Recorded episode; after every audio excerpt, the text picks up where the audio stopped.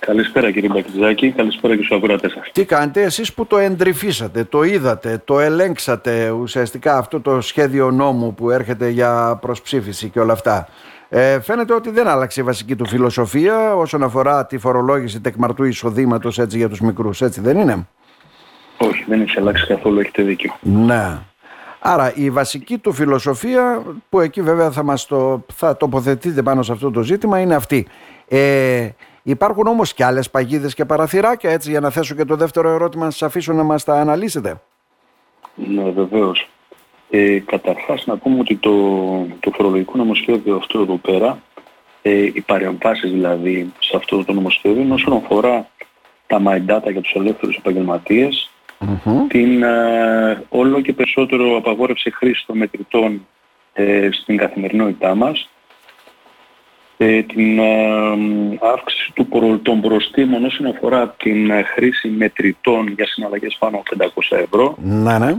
Ε, ρυθμίσεις των βραχυχρόνιων μισθώσεων και για διάφορες άλλες παρεμβάσεις όσον αφορά την εμπορία καυσίμων, λαθορίας κτλ. Και βασικά το δίκαιο όπως ονομάζεται, το δίκαιο που ονομάζεται σύστημα, το νέο σύστημα δίκαιο, σύστημα φορολόγησης των ελευθέρων επαγγελματιών. Ε, δίκαιο προς αυτούς που το συνέταξαν. Ε, άδικο για αυτούς που θα το, θα το νιώσουν στο πετσί τους, για τους επαγγελματίες μας. Ναι, δηλαδή πρακτικά τι θα νιώσουν, γιατί προφανώς πολλοί σας ρωτούν, ε, είστε και λογιστής έτσι δεν είναι; Πρακτικά, πρακτικά κοιτάξτε λίγο να σας πω. Ε, αρχίζει είτε έχεις ε, κέρδη είτε ζημίες και κέρδη κάτω των 10.000 ευρώ θα αναγκαστείς να φορολογηθείς με το τεκμαρτό ποσό ε, με τον κατώτερο, ε, με τον κατώτερο μισθό αντίκευτου εργάτη που είναι γύρω στα 1920, γύρω στα 11.000. Ναι. Ε, αυτό εδώ πέρα το ποσό σημειωτέων θα τους αυξάνεται σε σχέση με τα χρόνια της επαγγελματικής δραστηριότητας του επιχειρηματία ε, με τον αριθμό του προσωπικού και αντίστοιχα με το ύψος των κερδών που έχει. Και μπορεί να φτάσει μέχρι, η οροφή του μέχρι τις 50.000 ευρώ. Άρα εδώ μιλάμε για πολύ πιο μεγαλύτερη φορολόγηση από αυτό που δίνουν έτσι, στη δημοσιότητα ουσιαστικά ότι ε, και τι έγινε να πληρώσουν και 1.400 ευρώ ας πούμε. Βεβαίως, έτσι, έτσι Μα και τα 1.400 ευρώ κύριε Δήμο ε, να τα πληρώσει ο επαγγελματίας σύμφωνα με τα βιβλία του και με τα στοιχεία του. Έχει το κράτος ελεγκτικούς μηχανισμούς που να ελέγξει τον επαγγελματία να πάση στιγμή να δει αν κάνει καλά τη δουλειά του ή αν δεν κάνει καλά τη δουλειά του. Είναι λίγο άδικο. Φυσικά ε, μας δίνει και κάποιες έτσι, μας χρυσώνει λίγο το, το χάπι ας πούμε. Εγώ, μας δίνει για όσους δηλώσουμε ε, από αυτό το εκματό εισόδημα παραπάνω ποσό ως κέρδη θα έχει μείωση 50% στο τέλος του επιδεύματος. Στο τέλος του Για τους υπολείπους mm-hmm. 25%. Για τους υπολείπους 25%. Mm-hmm. Ε, επίσης ε, μας λέει ότι είναι μαχητό ε, το τεκμήριο. Δηλαδή μπορούμε να το παλέψουμε, να διεκδικήσουμε κάτι καλύτερο.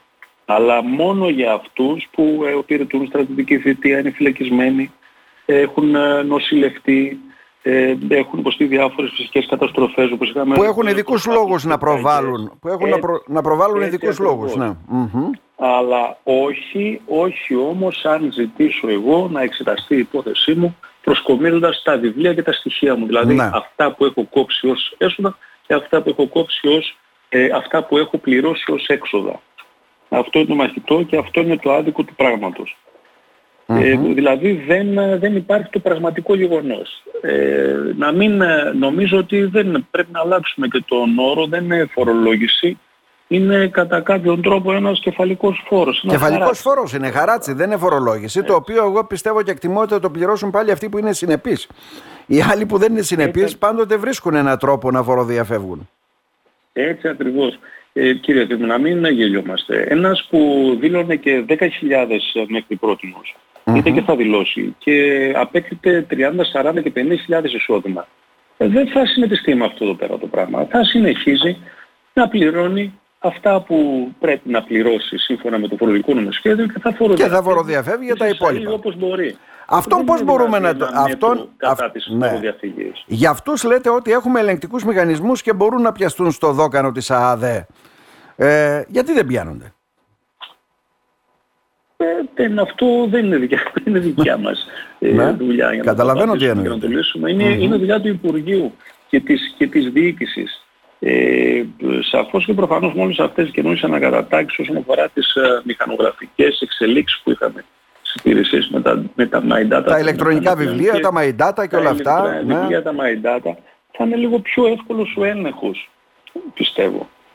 Mm-hmm. Τώρα όσον αφορά, θα ήθελα να πιστήσω λίγο την προσοχή στους επαγγελματίες γιατί σε αυτό το φορολογικό νομοσχέδιο ε, μπαίνουν στο άρθρο 54 ΙΓ μπαίνουν, μπαίνουν και διάφορες κυρώσεις από παραβάσεις όσον αφορά τα My Data. Δηλαδή, όταν κάποιος να. εκδότης δεν, δεν ανεβάζει πάνω στο σύστημα τα παραστατικά εσόδων κτλ. κτλ θα έχει ένα πρόστιμο ε, ίσο με 10% της καθαρής αξίας για κάθε ένα παραστατικό που δεν έχει διαβιβάσεις στο σύστημα My Data. Μα τι λέτε, αυτό είναι μεγάλο ποσό. Ημερήσια, ναι. με, ε, προσέξτε λίγο, με ημερήσια οροφή τα 250 ευρώ και ετήσια τις 100.000 ευρώ.